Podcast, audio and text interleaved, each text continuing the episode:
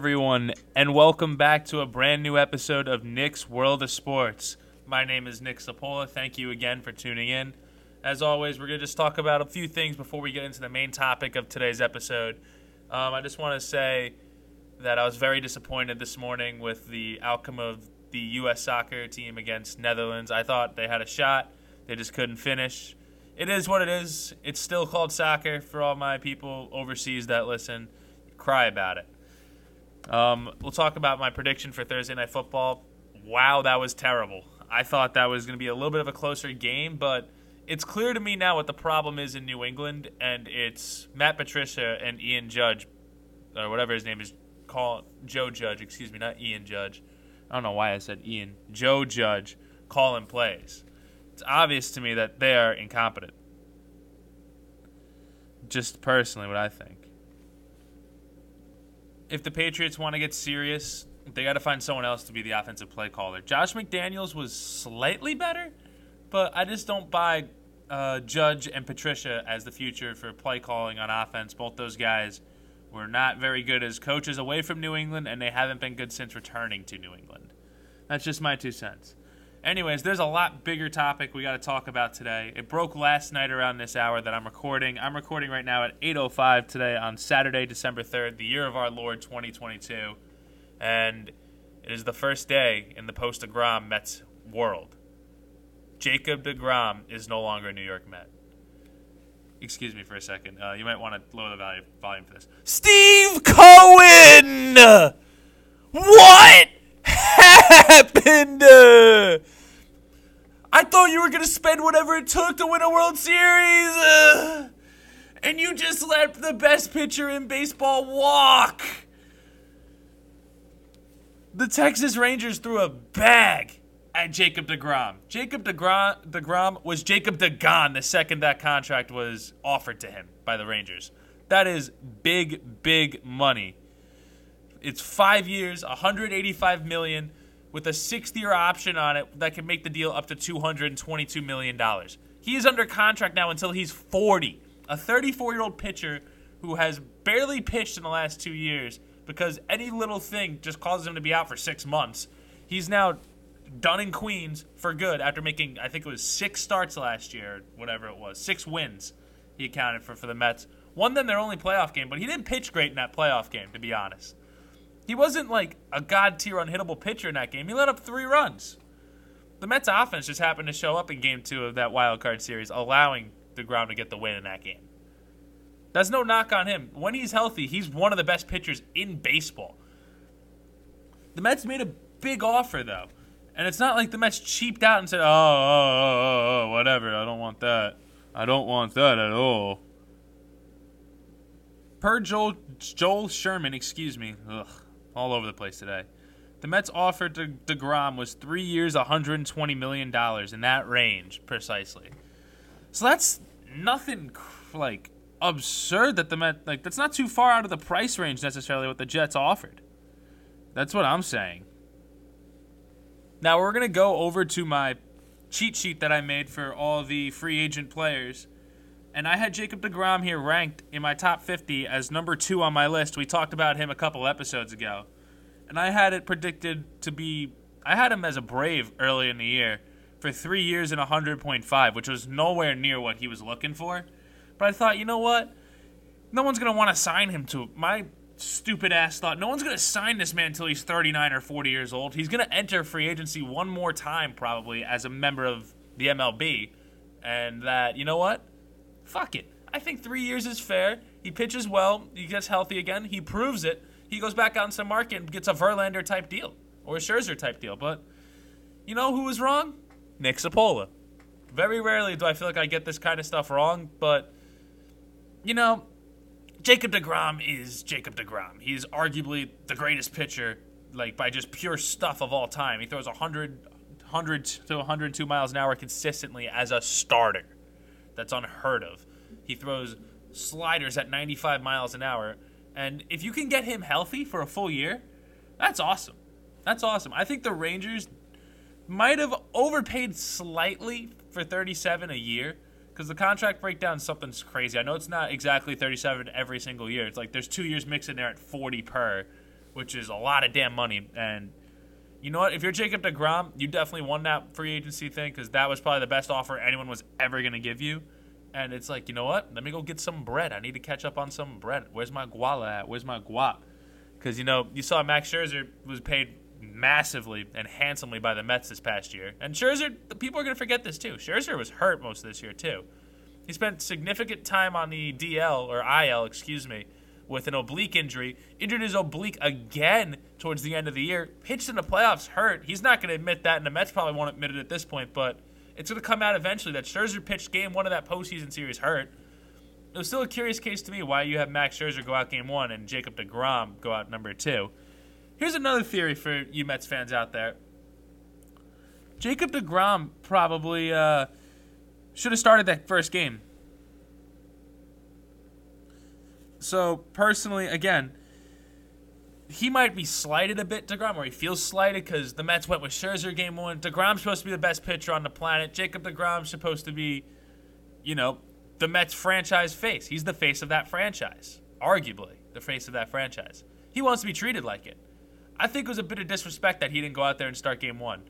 I understood if it was a game three type situation and you want, and he pitched game 162 to try and clinch a playoff spot, and they clinch the playoff spot, and then it's like, okay, fuck, uh, we'll go Scherzer game one because Matt because Degrom just pitched, Bassitt game two if we win, if we don't win Degrom, then game three. They kind of played it like that, but they didn't need to pitch Degrom towards the end of the year. They could have saved him. Um, I just want to know personally from some other Met fans how they feel. I got a little bit of some reactions from some of my close Met friends. Um, my first one I'm going to talk about is my uh, cousin, really good friend of the podcast, big listener, day one, Adam D'Amato. He he's been mentioned a bit recently on some podcasts. Uh, I just want to bring up his uh, reactions real quick. I shot him a text about it, and uh, basically his reaction was pretty funny. He said he wanted to go home to mommy and daddy, but I proved Adam wrong because Jacob DeGrom's from DeLand, Florida, and he went to Stetson University. Ninth round pick, shortstop. Stetson's also. This is a trivia question for you guys out there. You can DM it to me on Instagram or shoot me a text. You got my number, whatever.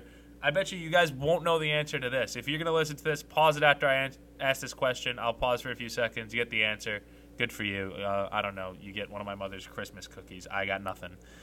Um, Stetson University produced two two-time Cy Young Award winners, and I believe it's the only school to do so. Who's the other pitcher besides DeGrom that went to Stetson? I'll give it a couple seconds. Time's up. If you guessed Corey Kluber, good for you. Congratulations. Anyways, as I now just get back to where I was with DeGrom. I'm just going to stop trying to be all over the place right now. He seemed pretty upset, but he also realized that, you know, he chased the bag.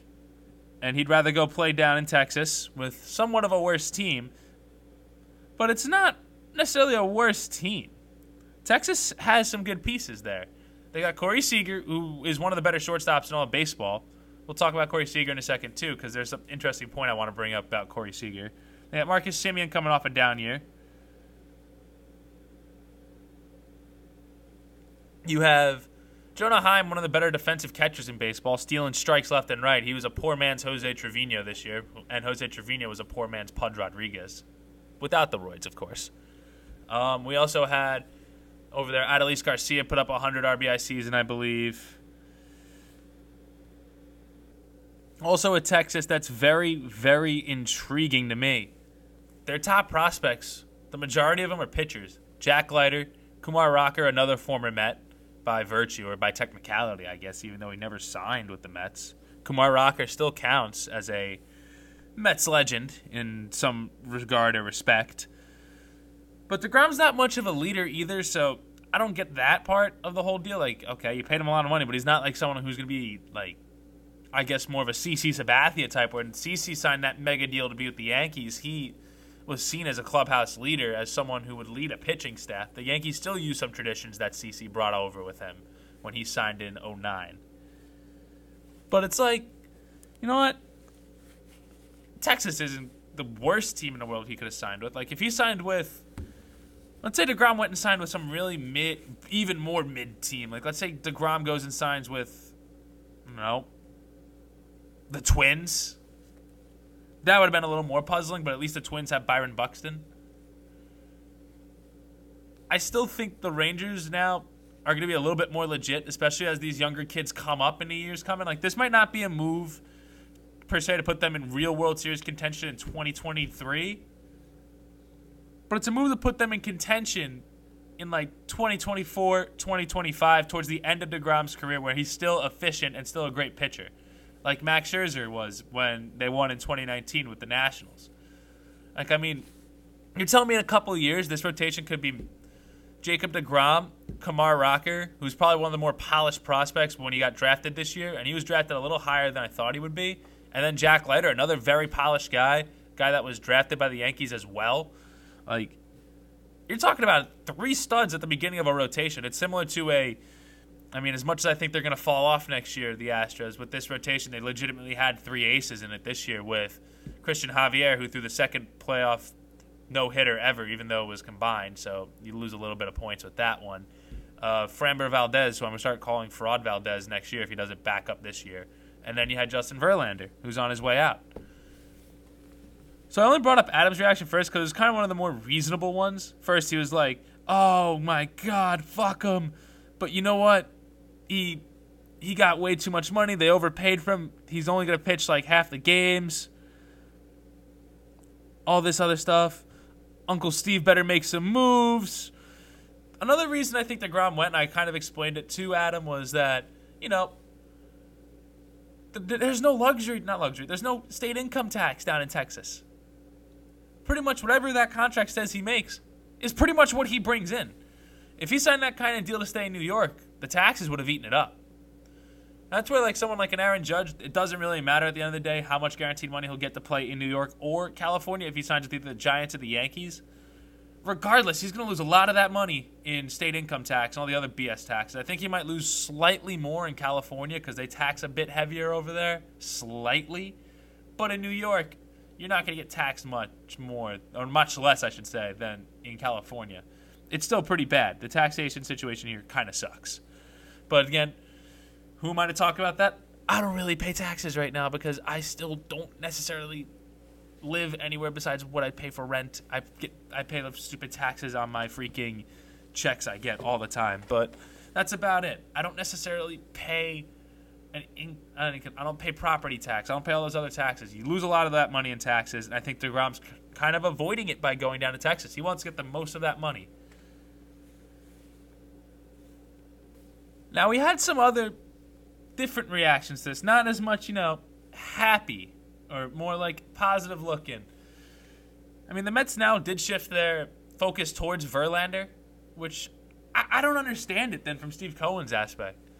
And I made this point. I'll talk about that point in a second because I'm going to mention the next person I talked to. I'm going to leave him anonymous, and I'm just going to say his name as uh, Soony Bing. I guess for now, just to keep him as an alias because I don't want to go out there and get in trouble with this and, you know, really rip apart and slander his character. But uh, Soony Bing posted something on this app I'm on called Be Real about the Mets losing to Grom.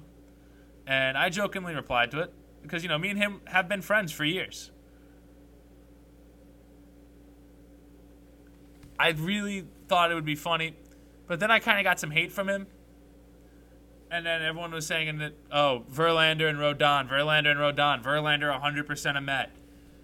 The one thing I didn't understand though, I wrote this back to him because I was seeing all these comments. I'm getting all the alerts for it. I write back in the comments, you know, what makes you think that Steve Cohen is going to pay 40 plus million dollars per year for Justin Verlander, who's going to be 40 next year, coming off of a Tommy John? I know we had a great season, but you know, especially in a pitcher, you break down faster than you think, but you also could kind of linger out the decline slightly.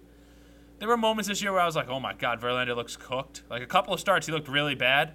But another starts, I'm like, damn, Justin Verlander looks like it's 2014. And he's still a great pitcher, don't get me wrong. But I'd be a little worried paying over 30 something million a year for him, like 33, I'd say, maybe set my benchmark at. Because I'd rather personally, I personally would rather pay a Rodon, or I don't know if if Verlander was Scherzer's age, I would have paid that deal. I would pay forty million for Justin Verlander. Then I'd pay the Scherzer contract. But I think I'm just worried about a guy Verlander's age getting three years.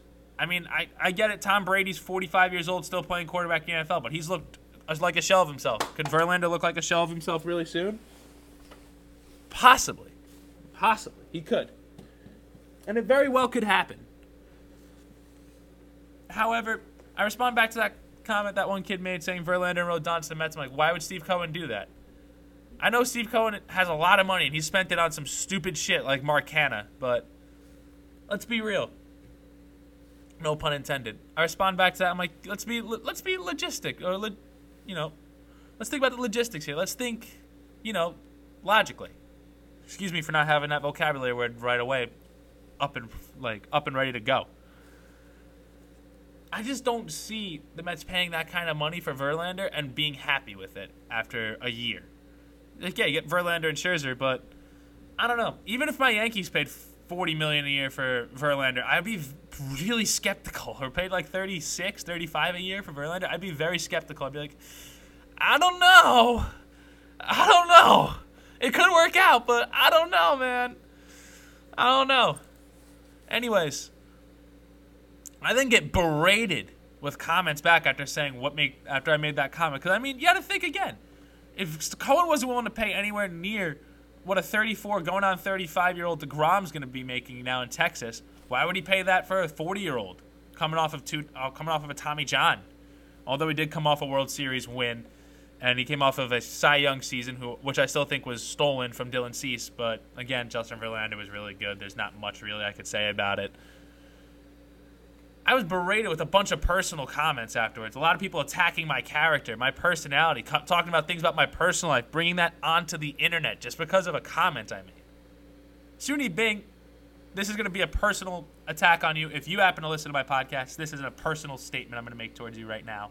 I'm going to leave you anonymous because I'm going to keep calling you Suni Bing right now. Because again, I don't want to call you personally out here. And I don't want to defame your character. I don't want to get in trouble legally, even if I come out it comes out as slanderous or libelous. You are a fucking pussy, dude. You are a pussy. You're scared of me, and you are a keyboard warrior, and you've been like that for years. You and most of your boys have been like that for years. You know where I am at. You will never catch me lacking. I'm being honest, dude. If you have something to say about my personal life, you can come say it to my face. I'm only addressing this now because it came up again because I'm talking about DeGrom. And I get it. Mets fans are upset they lost DeGrom. Frank, the, Frank Fleming was basically crying on Twitter saying the season's to be over by Mother's Day. My own brother was freaking out about it, saying all this negative stuff about DeGrom and saying that Steve Cohen is to spend like $500 million this offseason, which it could happen. I'm not saying it's not. But Met fans have become delusional, and anytime you mention something about logic, they go off and they start attacking you about stupid shit they're toxic. It's like sometimes what people say Yankees fans are, what Cowboys fans are, what Cleveland sports fans are, Steelers fans, Eagles fans. Look, man, I'm just doing a job. I'm just telling you basic logic. I mean, was it my business to do that? Not necessarily. I'm addressing this too again because it got brought to light by some other people off this podcast, and it's being brought to light again. Dude, if you have personal shit to mention to me, I'm just trying to talk sports. I'm just doing a job as a sports personality and a sports journalist to tell you the truth, the facts. I'm always going to tell you the facts. You, you can run my fade, dog. I'll run a fade. You know where I am. Come and find me. My Instagram is open. My DMs are open. You know where to t- reach out to me. You're nothing but a trash talking little fraud. And that's why you get no bitches. Back to DeGrom, though. What does this mean now for the rest of the baseball landscape with pitchers in free agency? Like I said, now it kind of sets the market for guys like Rodon. We thought some other stuff that happened recently, the Clevinger deal, I thought that would set the kind of line for some other guys like Bassitt, Taillon, maybe someone else like a Taijuan Walker. That kind of sets their market at what they could probably get per year, as they're more of the like, not the S tier, but like the A to B tier level of free agent pitchers this year. Like guys like Taillon and Bassitt are probably the best available outside of Rodon and Verlander. I think even on my list, I have them ranked behind. I have Bassitt at nine on my list. I have Jameson Taillon and Noah Syndergaard around a similar spot in the 20s. It also sets the Syndergaard market. I also had Clevinger down at around 29, Sean Manaea at 31. Sets the market for the lower tier of pitcher that's available this year. And there's some good options available. Don't get me wrong. It's a it's not the greatest year, but outside of a couple of generational guys like DeGrom, Verlander, Rodon. But there's some solid starters still available on the board. The Mets, however, have an issue now. You, you need a center fielder. You need a DH that can actually hit. No more platooning bullshit. I think Danny Cheeseburgers might be back. But you got to do something about Darin Ruf. And you got to find a defensive first baseman that maybe could take over for Danny Cheeseburgers. You need starting pitchers two, three, four, and five figured out in the next two weeks. Because right now, their only starter that is under contract at this moment that we're speaking is Max Scherzer. Which, I mean, that's not a bad thing to have Max Scherzer under contract. If that's the only guy I got under contract right now, I'd be like, damn, at least we have a number one, a legit, bona fide ace in New York. You gotta worry now. You gotta pay Brandon Nimmo now. You lost a Grom. You that's all the money that's left right now. You gotta make sure you secure Brandon Nimmo. If or just go out and get a center fielder. We just had a big trade happen too, with uh, I believe it was Seattle traded away Jesse Winker and Abraham Toro for Kolten Wong. That was something else that broke yesterday. That was supposed to be the big news. And that's a big thing that does alter some things in baseball. Maybe does that mean, you know, Adam Frazier is a little bit available, even though he's a second baseman, but he could play some outfield. Bryan Reynolds just requested for a trade too. The Mets do have the prospects available to trade, and they can probably hold on to their top prospect Alvarez, but it'd cost them Brett Baty and Ronnie Mauricio, and maybe even Mark Vientos, or someone even better than Mark Vientos. Mets have a lot of guys that they could deal away, but they're prospect hugging. And another thing for the Mets, they don't have a lot of pitching in their system that will translate to the big league level, at least in my opinion. And again, I'm not MLB Prospect Central. I'm not anyone big like that. I am Nick Cipolla, sports reporter, sports podcaster, sports journalist, and, uh, you know, average sports fan, I guess. I'm more of an average Joe when it comes to this because I don't have an ESPN type of platform just yet. I just tell it how it is. And I think now that the market's kind of set for pitching, the Mets have some money to worry about. They have to worry about either Nimmo or trading now for a center fielder. Because it's been reported Nimmo and the, and the Rockies are, you know, it's a likely place that he'll land. And they're a little, th- and the Mets might be a little threatened because the Rockies are just so weird. They'll throw money at stuff after trading away money or getting rid of guys. Like for example, Trevor Story, they got rid of him. They also traded away Nolan Arenado for reasons unknown. Besides Arenado wanting a trade, even though he signed a big extension. You also have now. Then they went out and signed former MVP Kris Bryant, who had a rough year this year, who I think's due for a bounce back or could get traded to somewhere like a New York. Even the Mets might be in the market if they could give up some good prospects. Because I feel like the Mets are in a position to do it, except for Alvarez, because you need a catcher next year. They're looking to shop McCann down. It's rumored the Rangers want McCann. I'd say go for it, get a minor leaguer in return, and then go ahead and start Alvarez, make Alvarez the starting catcher. Although I don't think he's necessarily ready, Alvarez should break camp as a starter this year, not Tomas Nido. The Mets are going to need some pitching help, and I do predict that they're going to lose a couple more arms. I think they're not going to be able to pay back Bassitt because I think Bassitt might be priced out of their own liking again. I think a team like the Twins is going to go after Chris Bassitt hard. I think I had him going to the Twins. I had him going to the Mets for three years, fifty-two point five. I think the Twins might pay sixty million a year for a guy like Chris Bassitt, who's had some proven success, but he's also getting older. Taijuan Walker is another guy. I think the Mets are probably going to let him and Carrasco walk at this stage of the game because you know why. Mets fans have been frustrated with Cookie Carrasco as he only pitches good against bad teams, and against good teams, he looks like he's freaking Oliver Perez. the Taijuan Walker case, he started off hot as a Met, was an all star, had a sub 3 ERA. Mets fans were, were sticking their chests out. He's better than Gerrit Cole. He's better than Gerrit Cole. And then he finished the year with an above 4 ERA. And then he had another year this year where it looked lackluster. He suffered with some injuries too, I believe. But there's a reason he was left off the Division Series roster, or not Division Series, the Wild Card Series roster for a while. And they put him on because of injury. I just don't understand it. I really don't get it. The Mets have a lot of worries, and they have a lot more worries than a lot of teams now. Now that they don't have DeGrom back, they don't have that one-two punch that's dubbed, quote, the greatest of all time. The greatest one-two starting duo in baseball history. They don't have that no more. They just have Max Scherzer, who's probably frustrated now because he always said he didn't want to play in New York. I don't want to play there no matter how much money you pay me. The Mets paid him a lot. He said, fuck it, I'll go there.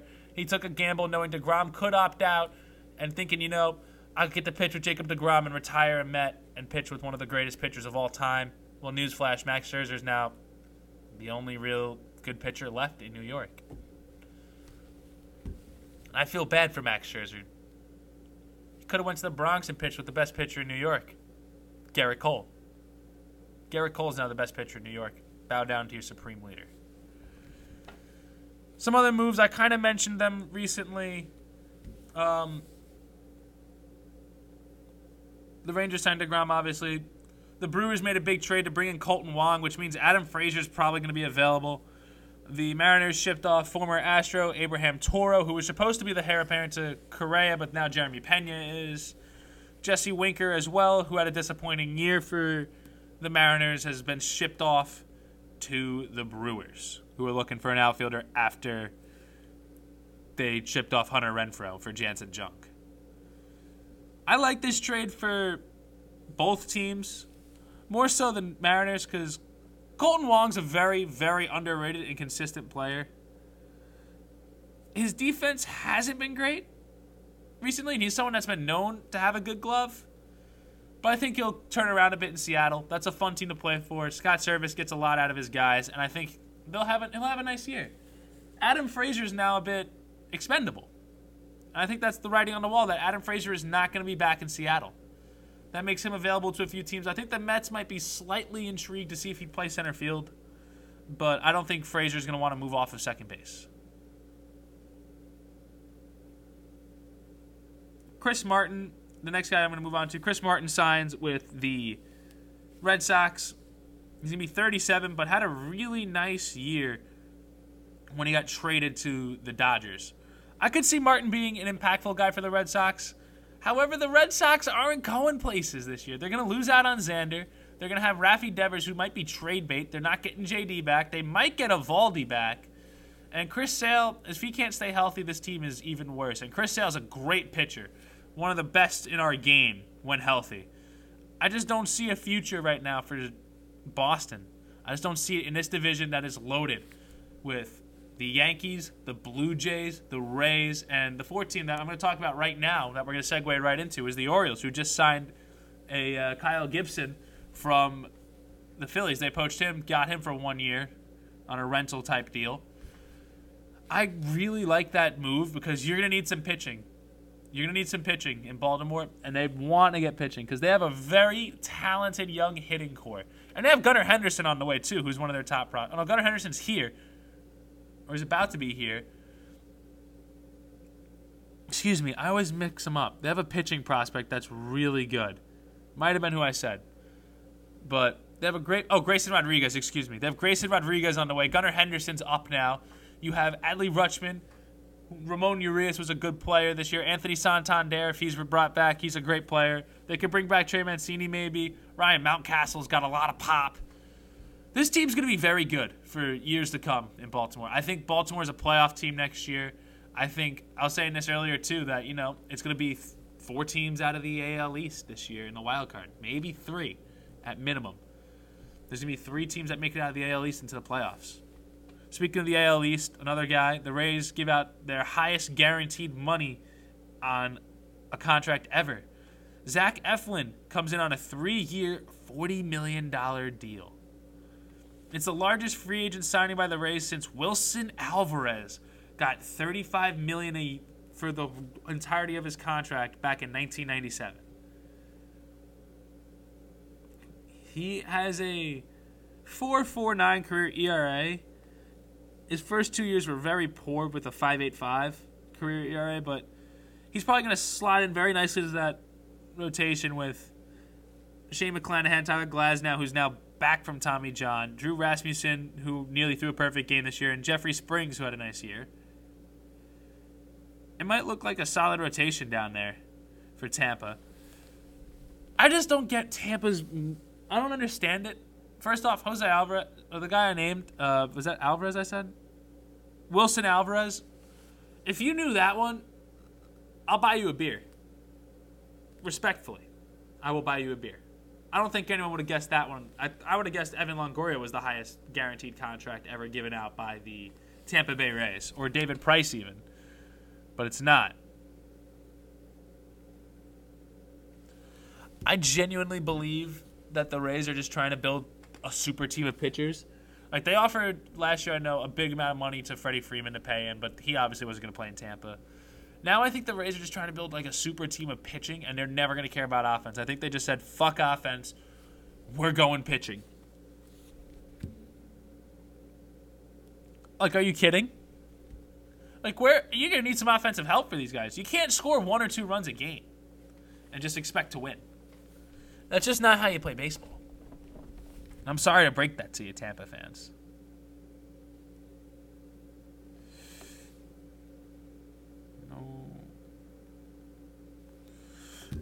I just, I don't know. I'm frustrated with the Rays sometimes because if they weren't on a shoestring budget, maybe they would be a World Series team by now. Because they sure have the pitching to be a World Series team. Give them, I don't know, the Phillies offense. That's one of the best teams ever put together.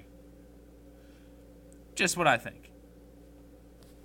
Again, I'm just some dude in Studio 38. I think that's all really for free agency.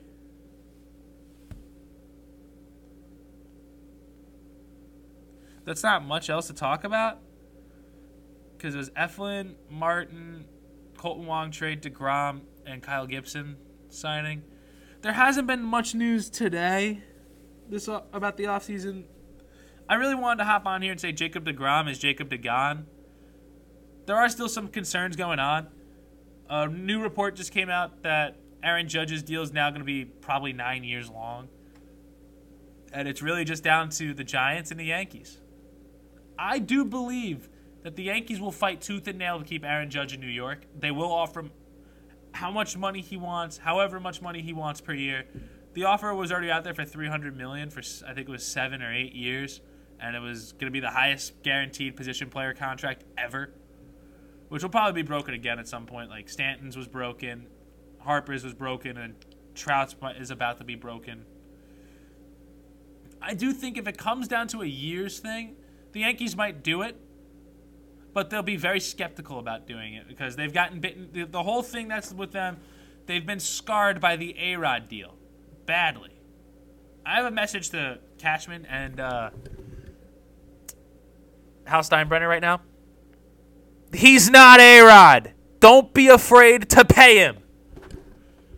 Aaron Judge is not going to go out there and he's not going to get accused of PED usage. Aaron Judge is not going to get caught using PEDs twice. He's not going to be a media head case. He's closer to Jeter than any other Yankee in recent memory. He's literally Derek Jeter, but six seven and a power hitter. You heard those knuckles crack, Hal and cash. You cheap out on years. I will find you, and I'll be the last thing you see. I guess more hot stove news. Uh, I mentioned it earlier a bit, but the Mets seem to have Verlander as their front and center guy. I do think Verlander would slot in well with the Mets, and I think him and Scherzer would be awesome to see them reunite towards the end. Two old guys chasing that ring they never got together. Now with World Series rings, playing for a poverty franchise in Queens, trying to give them their ring. It, it has Hollywood script written all over it. I just don't think the money you'll pay for Verlander will be worth it at the end of the day. Rodon is most likely a Yankee. I've been saying that since maybe the trade deadline. That once he hit free agency, Rodon is a Yankee. He's emerged as one of the best pitchers in baseball. And I'll say this right now: a rotation of Cole, Rodon, Severino, Cortes, and Montas.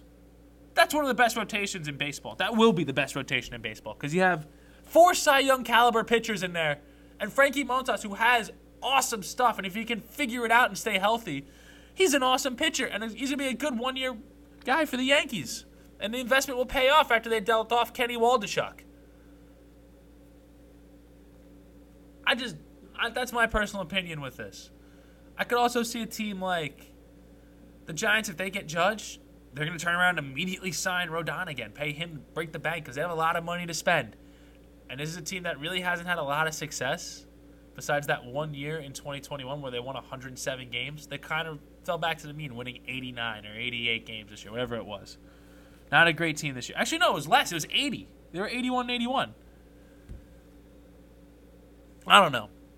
I just don't like the moves by some of these mid-market teams just overpaying.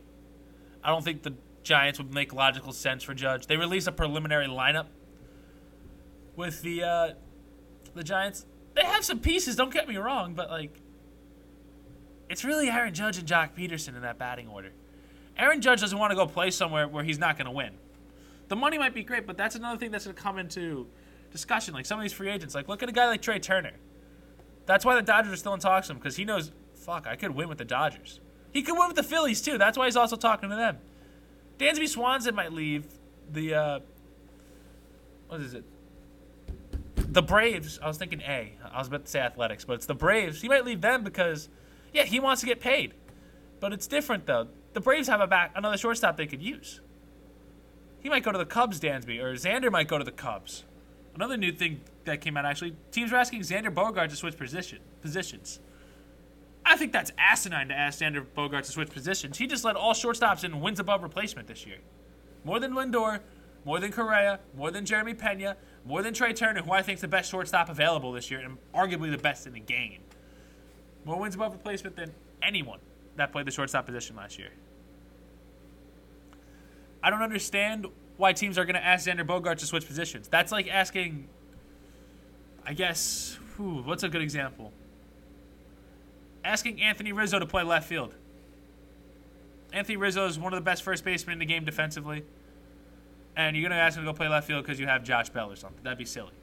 Or like asking, let's say Josh Donaldson's 37 year old ass to go play second base or Gleyber Torres to play shortstop. Or I'm just using it for Yankees fans, like Mets fans. It's like asking Pete Alonso to play third.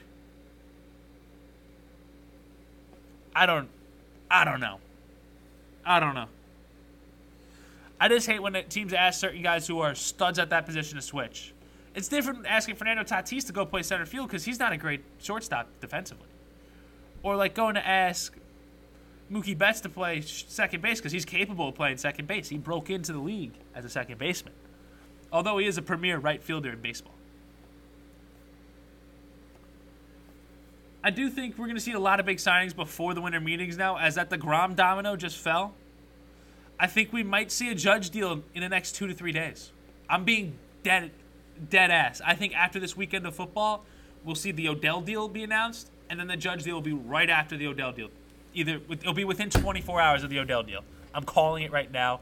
I think then after the Judge domino falls, we're going to see everything come to play. I think then after that, it's going to be Contreras, Verlander. Um, I think we'll see Rodon probably if the Yankees get Aaron Judge. I think Rodon is a Yankee. Verlander probably won't be a Yankee then, and I'm fine with that. I'd like to see Verlander in pinstripes though. I think then we'll see some other stuff like an Adam Wainwright announcement. It's gonna be exciting. The stove's hot. The stove is hot. I got nothing else to say really about baseball. I'm very excited. I know I kind of just rambled a bit because my mind's a little fried after last night doing all the prep for this. Then I had to go to work. I had a job interview yesterday. A lot of stuff personally that, you know, excites me. And I'm very excited. And now we got football tomorrow. I'm really excited for football tomorrow. I'm about to set some big time wagers. And I'm about to hope I break the bank this weekend, or I bring in some bank. I had a special guest planned for today, but unfortunately, it fell through on my end. I told him next week. I think in a week or two from now, we're gonna have a lot of guests on the pod. A lot of guests on the pod. It's gonna be a lot of fun, and I think finally, because I've mentioned this in earlier episodes. If you've been listening from day one, I've mentioned Cipolla Uncensored for a while, which is my talk show where I'm just gonna do more of a sit down with some, you know, some reputable people, some cool people, have them in on the show, kind of talk life, have a little bit of banter, kind of something like a uh, a barstool pod that you would maybe listen to. But it's unfortunate I haven't gotten around to it because a couple of guests I had kind of flaked because you know it's either they're still finishing some stuff up this fall, or they had other commitments they committed to after, and they realized they committed too early. I think Cipolla Uncensored is going to make a really really good podcast. It's gonna be humorous. It's gonna be funny. It's a little different for all my people that don't like listening to sports and listen to me talk sports because you think I'm a dumbass. Although I think I'm one of the most unbiased minds, or not unbiased necessarily, but legitimate, logical minds in sports. I don't push an agenda. Like you see me here, I'm sitting here. I can say, you know what? It makes sense for the Yankees not to re-sign Judge in some aspect, or you know what? If Judge signed with the Giants, it's for money. That's fine or something like that. I'm gonna, I'm gonna be mad at my Yankees guys, of course. I talk shit about my Yankees guys here. I haven't even mentioned the uh, the three sin name, the uh, the name that is full of three sins in that name. I haven't mentioned the other two dumbasses. But I'm not gonna sit here and push an agenda and tell you they're good. I'm not gonna sit here and push an agenda and tell you the Yankees are perfect. I'm not gonna push any agendas here. Nick's World of Sports is unfiltered, real, unscripted sports. So I'm going to talk real quick. I'll give you some uh, rundowns for today, or tomorrow, I should say, for football. I'm going to run on ESPN real quick. I know we talked football a lot. I'm just going to go for some more clarity here. I think after this week in the NFL, we'll have a very clear picture of the playoffs. My game of the week is Chiefs Bengals and Dolphins Niners. Those are my two games of the week. I think the Bengals get Ja'Marr back. It's going to be a big jump for them. Take Bengals money line. Kansas City's two point favorites. I like the Bengals in this one, and I like the Bengals definitely covering that two and a half spread. Mixon's back in the lineup too. I think Ja'Marr and Mixon score touchdowns each. Joe Burrow has a nice day. Patty Mahomes will have a good day as too as well. But I don't think the Chiefs are going to be able to hold the Bengals offense most of this game. I think it's going to be a 35-30 victory for Cincinnati. Next game I got on the docket is the Dolphins and Niners. McCaffrey's been questionable all week. They're going to be without Elijah Mitchell, the Niners. Deebo Samuel's kind of regressed. But we're going to have Jimmy G versus Tua Tagovailoa, two very solid quarterbacks, and I think Tua could be league MVP if he wins this game. The Dolphins are given 35% chance of victory out in Levi Stadium. The spread is San Francisco four and a half. Again, I'm not much on betting underdogs all the time, but if you think I'm not taking the Dolphins in this, you're crazy. I got the Miami Dolphins money line. I have the Dolphins winning this game in close fashion. Again, I'm thinking 28-25. Miami wins this game. Tua Tagovailoa has a two-touchdown passing game. Even rushes for one. Jeff Wilson, if he's playing, he'll score a rushing touchdown. I think Jimmy G is going to have a solid game, but he's going to throw an interception to lose all hope in this one. I like the Dolphins here. I know it's a little short compared to the last couple episodes. There's not much to talk about. I got some of my biases out on this episode and the last episode. I got some of my personal stuff off my chest that I needed to get off my chest. Again, DMs are open for anyone and everyone. My Instagram, Twitter, feel free to shoot me a tweet, shoot me a text, whatever you got to do. You might be featured here if you mention something interesting to me. I'm really, really happy with some of the viewer out like the viewership recently or the viewer outcome or output, the responses I've gotten from it have all been positive and been very good. I don't know if you guys are being nice to me or if you guys actually like what I'm doing and you like how I organize this. I greatly appreciate it. I'm ready for some football tomorrow. I don't know about you guys. Baseball will probably be talked about again some point during the week. Maybe Monday or Tuesday we'll get another baseball episode in. Football I'll put off for a while because, you know, it's football next time some big baseball news comes out, probably then. And I think that's going to be sooner rather than later. Watch, I'll hop off this pod and they'll announce Justin Verlander. Or they'll announce Trea Turner. And that'll be absurd. But I really believe that there's going to be some more baseball news before the end of this football week. I did mention Judge probably signing after Odell. I think once the Odell deal comes out, we'll talk about that too. I think the next pod, though, is probably going to be football oriented. I got to think about the next formatting too of some other episodes. I'm thinking about doing an episode where it's kind of fun. We do a little bit of, you know, sports trivia. Some, uh, might get back to my Hall of Fame episode that I never finished. Or maybe restart that whole concept. We'll talk more about stuff. Reminder website is to be up January 1st. January 1st, the Nick's World of Sports website will launch. They will have articles probably weekly. I'm, I'm to hope now that I have more free time, fingers crossed. Weekly sports articles or sports lists, whatever you need, whatever you want to see. I think we'll also be doing YouTube live streams probably after the holiday, probably around January 1st as well. We'll be live streaming some of these pods, and I think that's going to be great. Better for me too, because it's a little less cheating for me if I screw up in the intro and I stutter a bit. I got to live with it. I think that's just more fair and to keep me honest. And doing it live, it'll be great. Cause then I can probably interact with some viewers more. Have a VOD on YouTube if you want to watch me in the studio. Because I know some of the screaming and the freaking out and some of the talking, you don't get to see it. Also means I got to start dressing a little nicer to the studio. Because sometimes I just show up here in sweats, a sweatshirt, and a pair of Tims. I might start dressing a little more professional. And again, I'm to be working in front of the camera in news. I got to dress more professionally. Anyways, I want to thank everyone again that's been tuning in. It means the world to me that I can have my own podcast out there. I can put out my own work, something I'm happy with. I'm not tied to any strings. I'm not forced to do this. I'm not, you know, put on a spot by anyone. I don't have to reach certain deadlines. It's just all on me, and I really like that. And I'm very happy with it. My Mets fans, hang in there. Help's on the way. My Yankees fans, stand by and stand down. All my other sports fans, Angels fans, I think you might be very happy with some of the next announcements. Um, Orioles fans, it's go time, I guess. If you're a fan of a team in the Central of any division, I'm sorry, these podcasts aren't very fun for you. Um, we'll find something to talk about at some point. Maybe one of your football teams will do well. The Knicks suck. Uh, that's all I'm going to say here. That's all the time we have. Thank you for tuning in. I will see you sometime next week with another episode. Until then, I will see you later. Peace out, everyone.